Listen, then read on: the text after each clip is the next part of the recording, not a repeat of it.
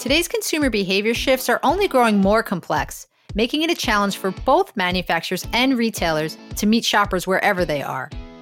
So, in this episode of Tech Transformation, I'm talking with Manish Sharma, VP of Omni and E-commerce for Kellogg Company, about their evolution into omni-commerce and the changes they're making across their business. We're talking about the behavior shifts they're paying the most attention to, how they're working with their partners to develop truly personalized experiences, and where artificial intelligence fits within their innovation agenda. Stay tuned for that and more on this episode of Tech Transformation.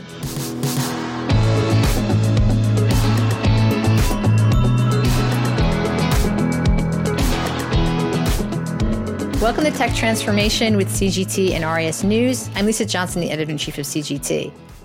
On Tech Transformation, we talk about the innovative trends and strategies impacting the retail and consumer goods industries.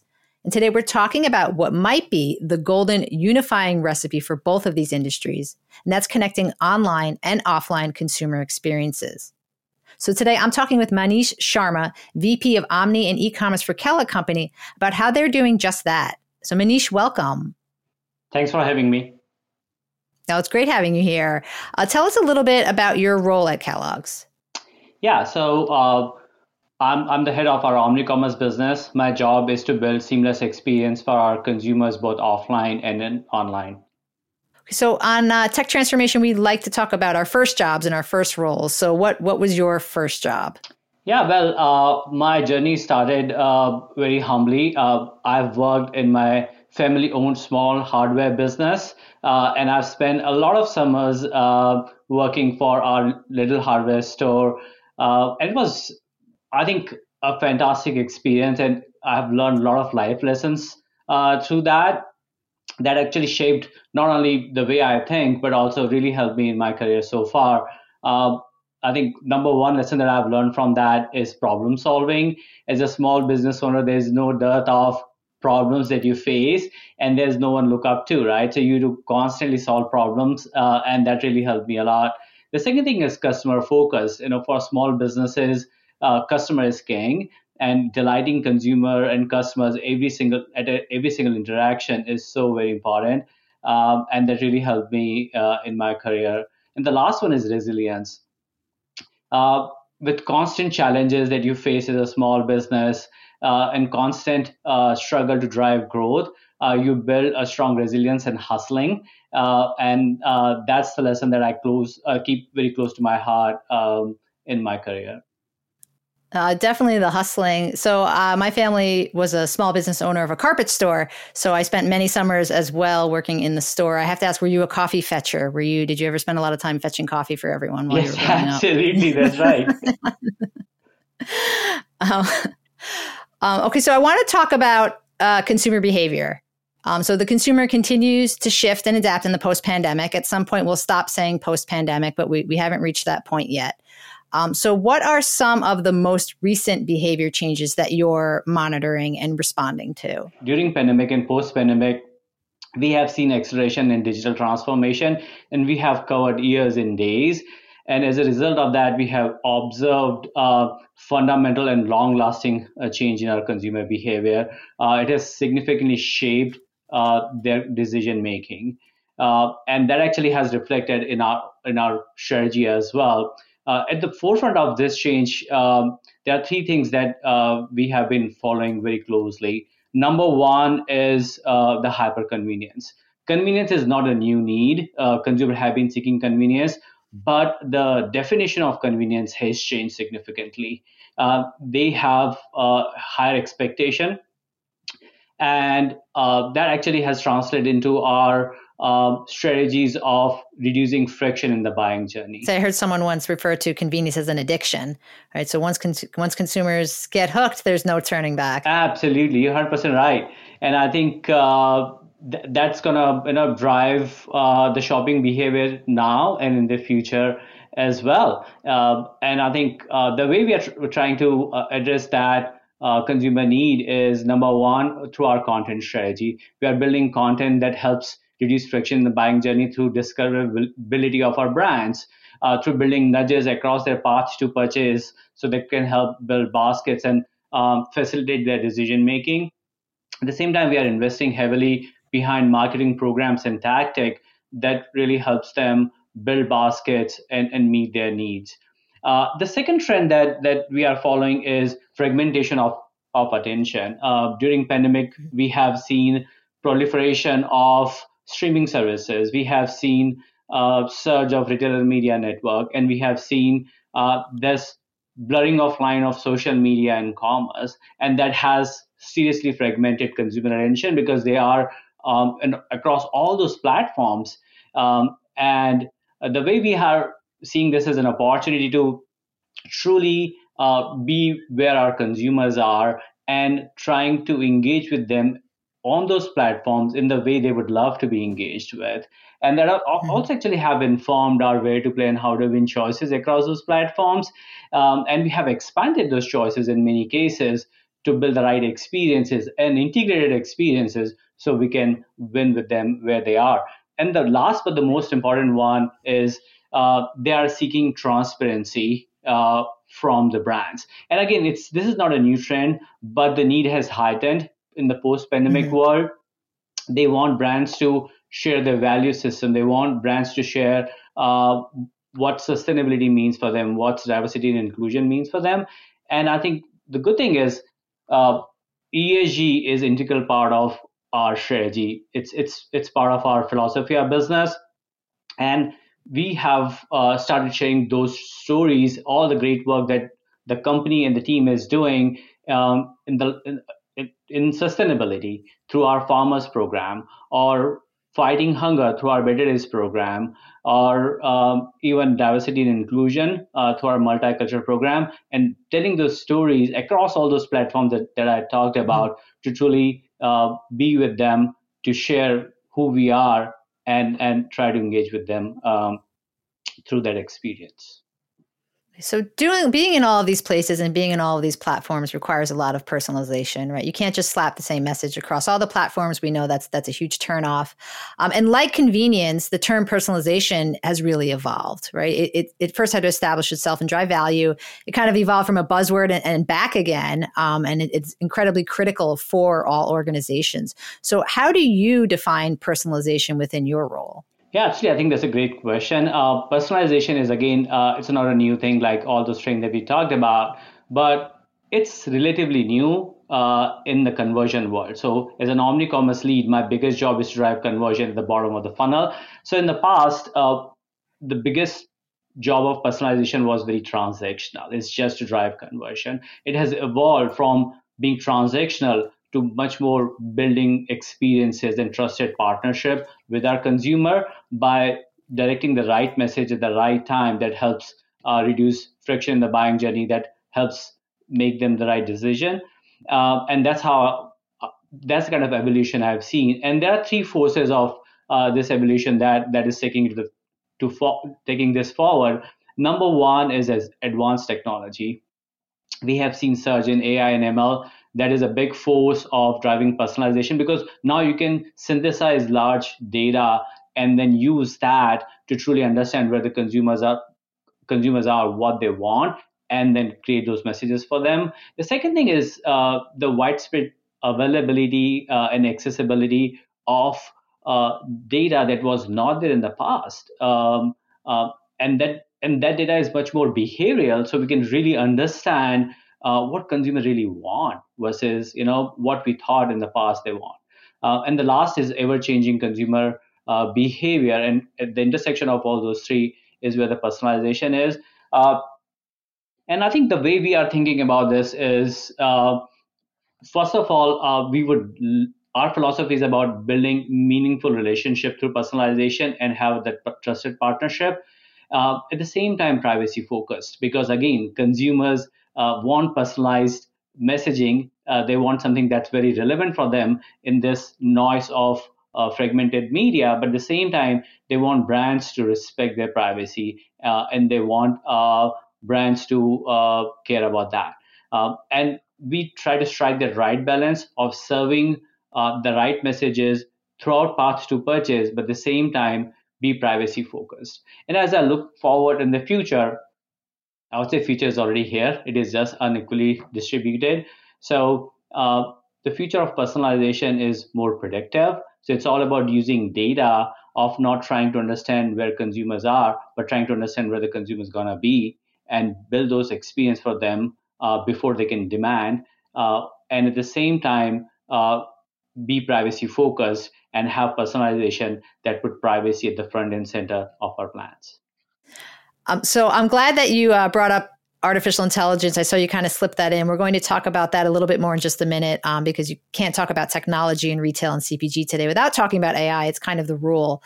Um, but before we get to that, I want to dig in a little more into talking about transforming from e commerce to omni commerce. So you have a very unique point of view from this given your role. So, what can you tell us about how this transformation can drive the holistic success of a business? Yeah, I think uh, our transformation from e commerce to omni commerce uh, is a strategic move to, towards our consumer centricity. Uh, that's our philosophy of our business.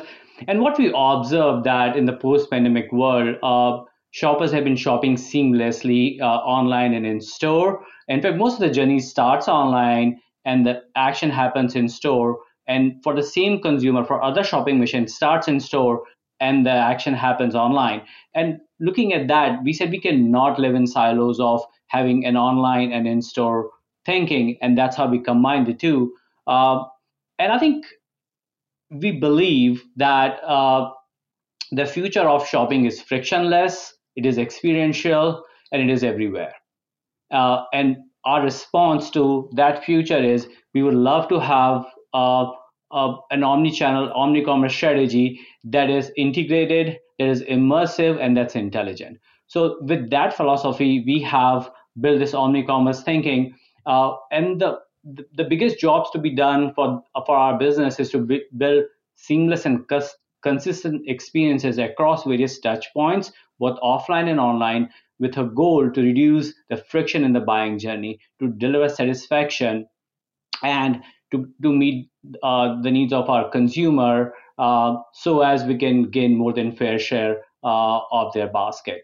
Uh, and as we look forward into this, uh, as I said, uh, in this fragmented world, building more integrated experience, not only uh, in the online commerce and in store, but also in, uh, through our social commerce or through our path to purchase full funnel, enabling commerce full funnel is going to be important.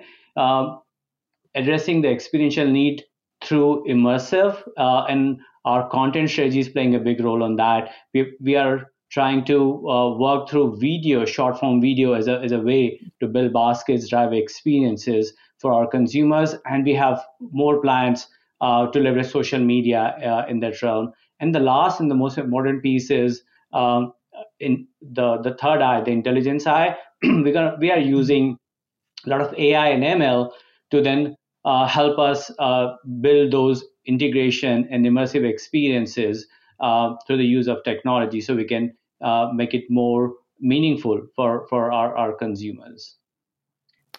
So, driving these kind of integrations and driving this personalization and driving these really um, uh, immersive experiences requires strong partnerships with your retailers and and to do it well it requires data sharing right and this is a this is a time this is an ageless uh, conversation that's been going on what's your sense right now of the industry's willingness to cooperate for data sharing today where do where do you think more work is still needed? Yeah. Uh, I think I think we are we are living in a very exciting time in the industry, both on the CPG as well as on the retailer side.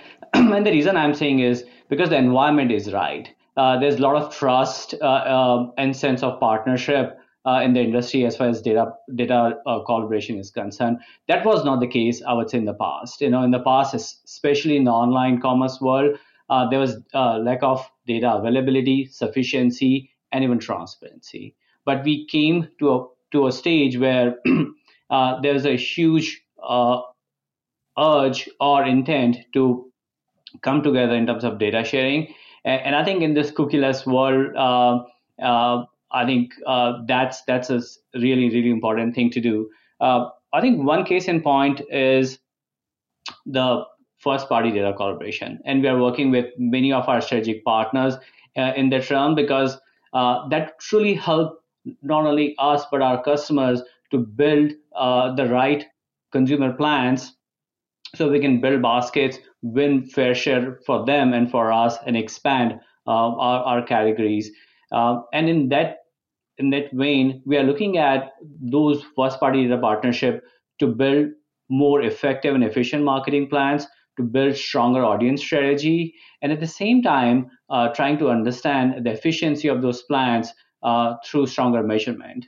Uh, and I think talking about measurement, uh, what what do I think of work to be done for the industry is uh, a standardization of measurement. Uh, if you look at uh, all the retail media network, uh, they have various ways of reporting uh, their performance. The look back look back windows, or the definition of uh, click through rates, um, or even the definition of ROAS, ROAS uh, is different by different platforms, and you cannot compare them. So standardization of those definitions, standardization of measurement. So all of us can then truly understand the effectiveness and efficiency of our plans.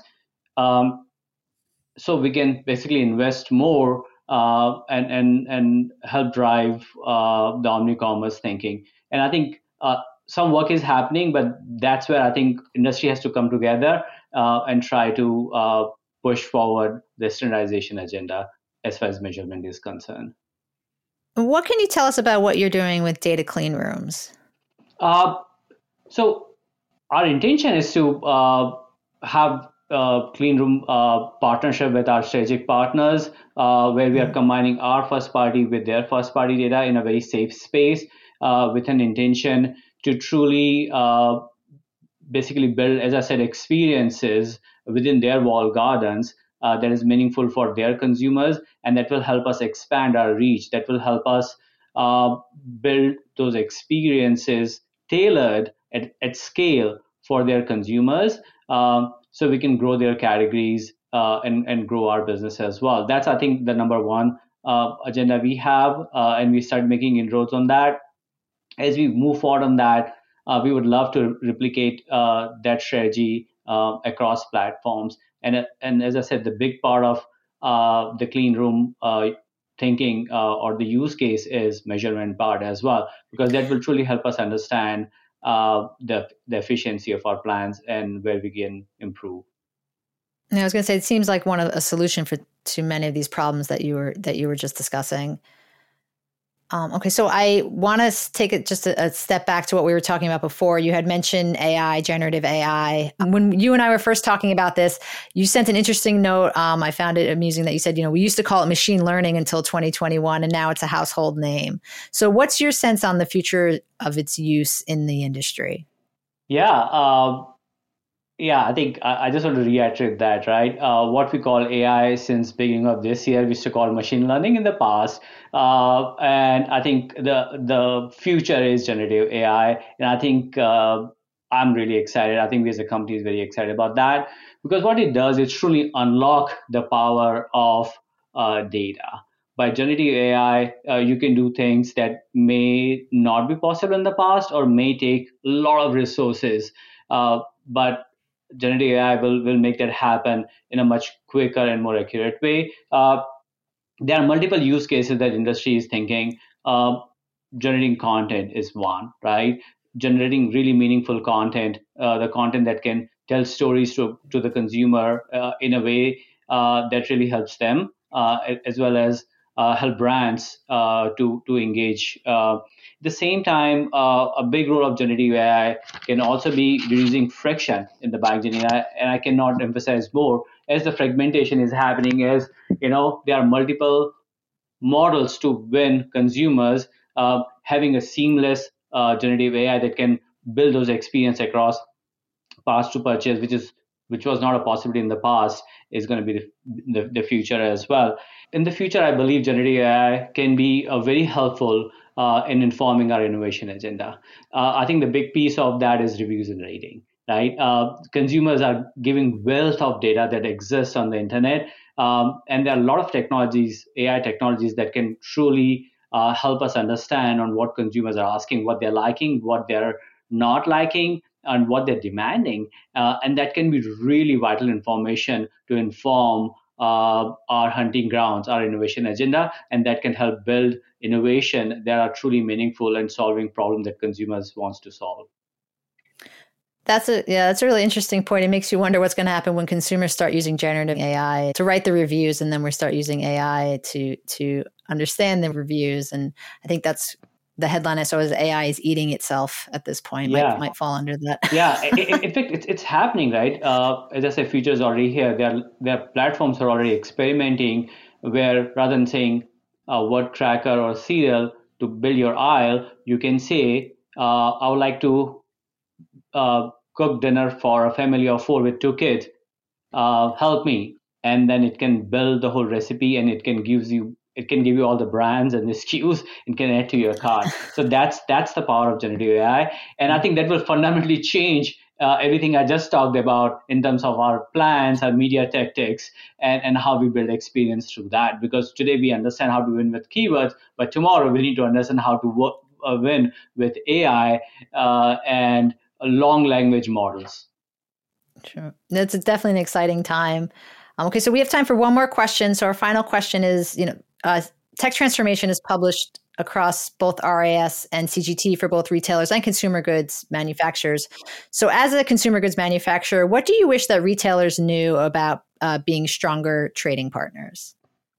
Yeah, I think you know, uh, I would say that uh, in the last 18 months, uh, all our retailers uh, are basically uh, are true partners, and they have understood uh, the need of their brands. Uh, and I think the, the big transformation that we have seen is from short-term profit focus to more long-term strategic thinking, where we have to come together to win in this ever-evolving space because no one truly understands, no one truly has a playbook to win in this constantly and fast evolving omni-commerce world. Uh, and I think one thing that all of us have came to uh, an understanding is uh, basically have that strategic partnership which uh, delivers mutual value. Uh, and that's that's the road that we have already started embarking on with with with our uh, retailer partners, and that has basically two things. That it's grounded in two things. Uh, number one is uh, collaboration and co-creation. Uh, we are partnering with them to truly help build capabilities, insights, data, and understanding on how consumers are behaving in this world what's the uh, what's their buying journey looks like across different categories because it varies by categories and how they're going to evolve. At the same time retailers are bringing a lot of data and their capabilities to the table as well. So the joining forces uh, is very meaningful because that will help us win. Uh, and i believe that to win in this world this partnership and i call it three-way partnership uh, will help consumers uh, immensely and at the same time it's a win for retailers and for, for brand. And th- that trifecta partnership is the intersection of retailers brand and technology. I think this ecosystem is the way to win. So that's number one point point on collaboration and co-creation of future.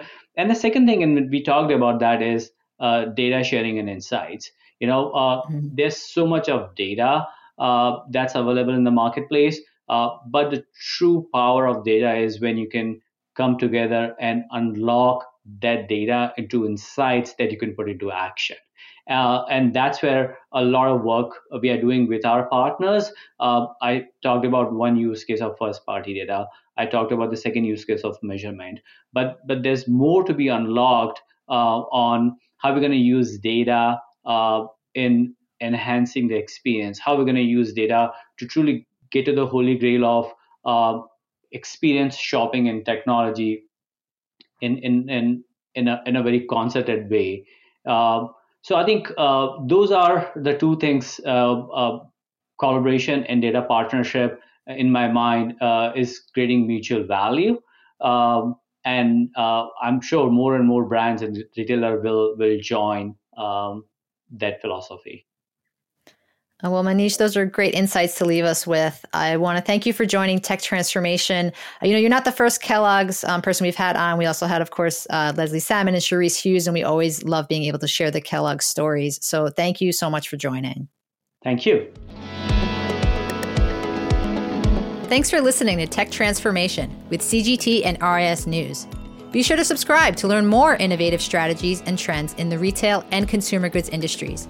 And don't forget to visit risnews.com and consumergoods.com to sign up for our newsletters.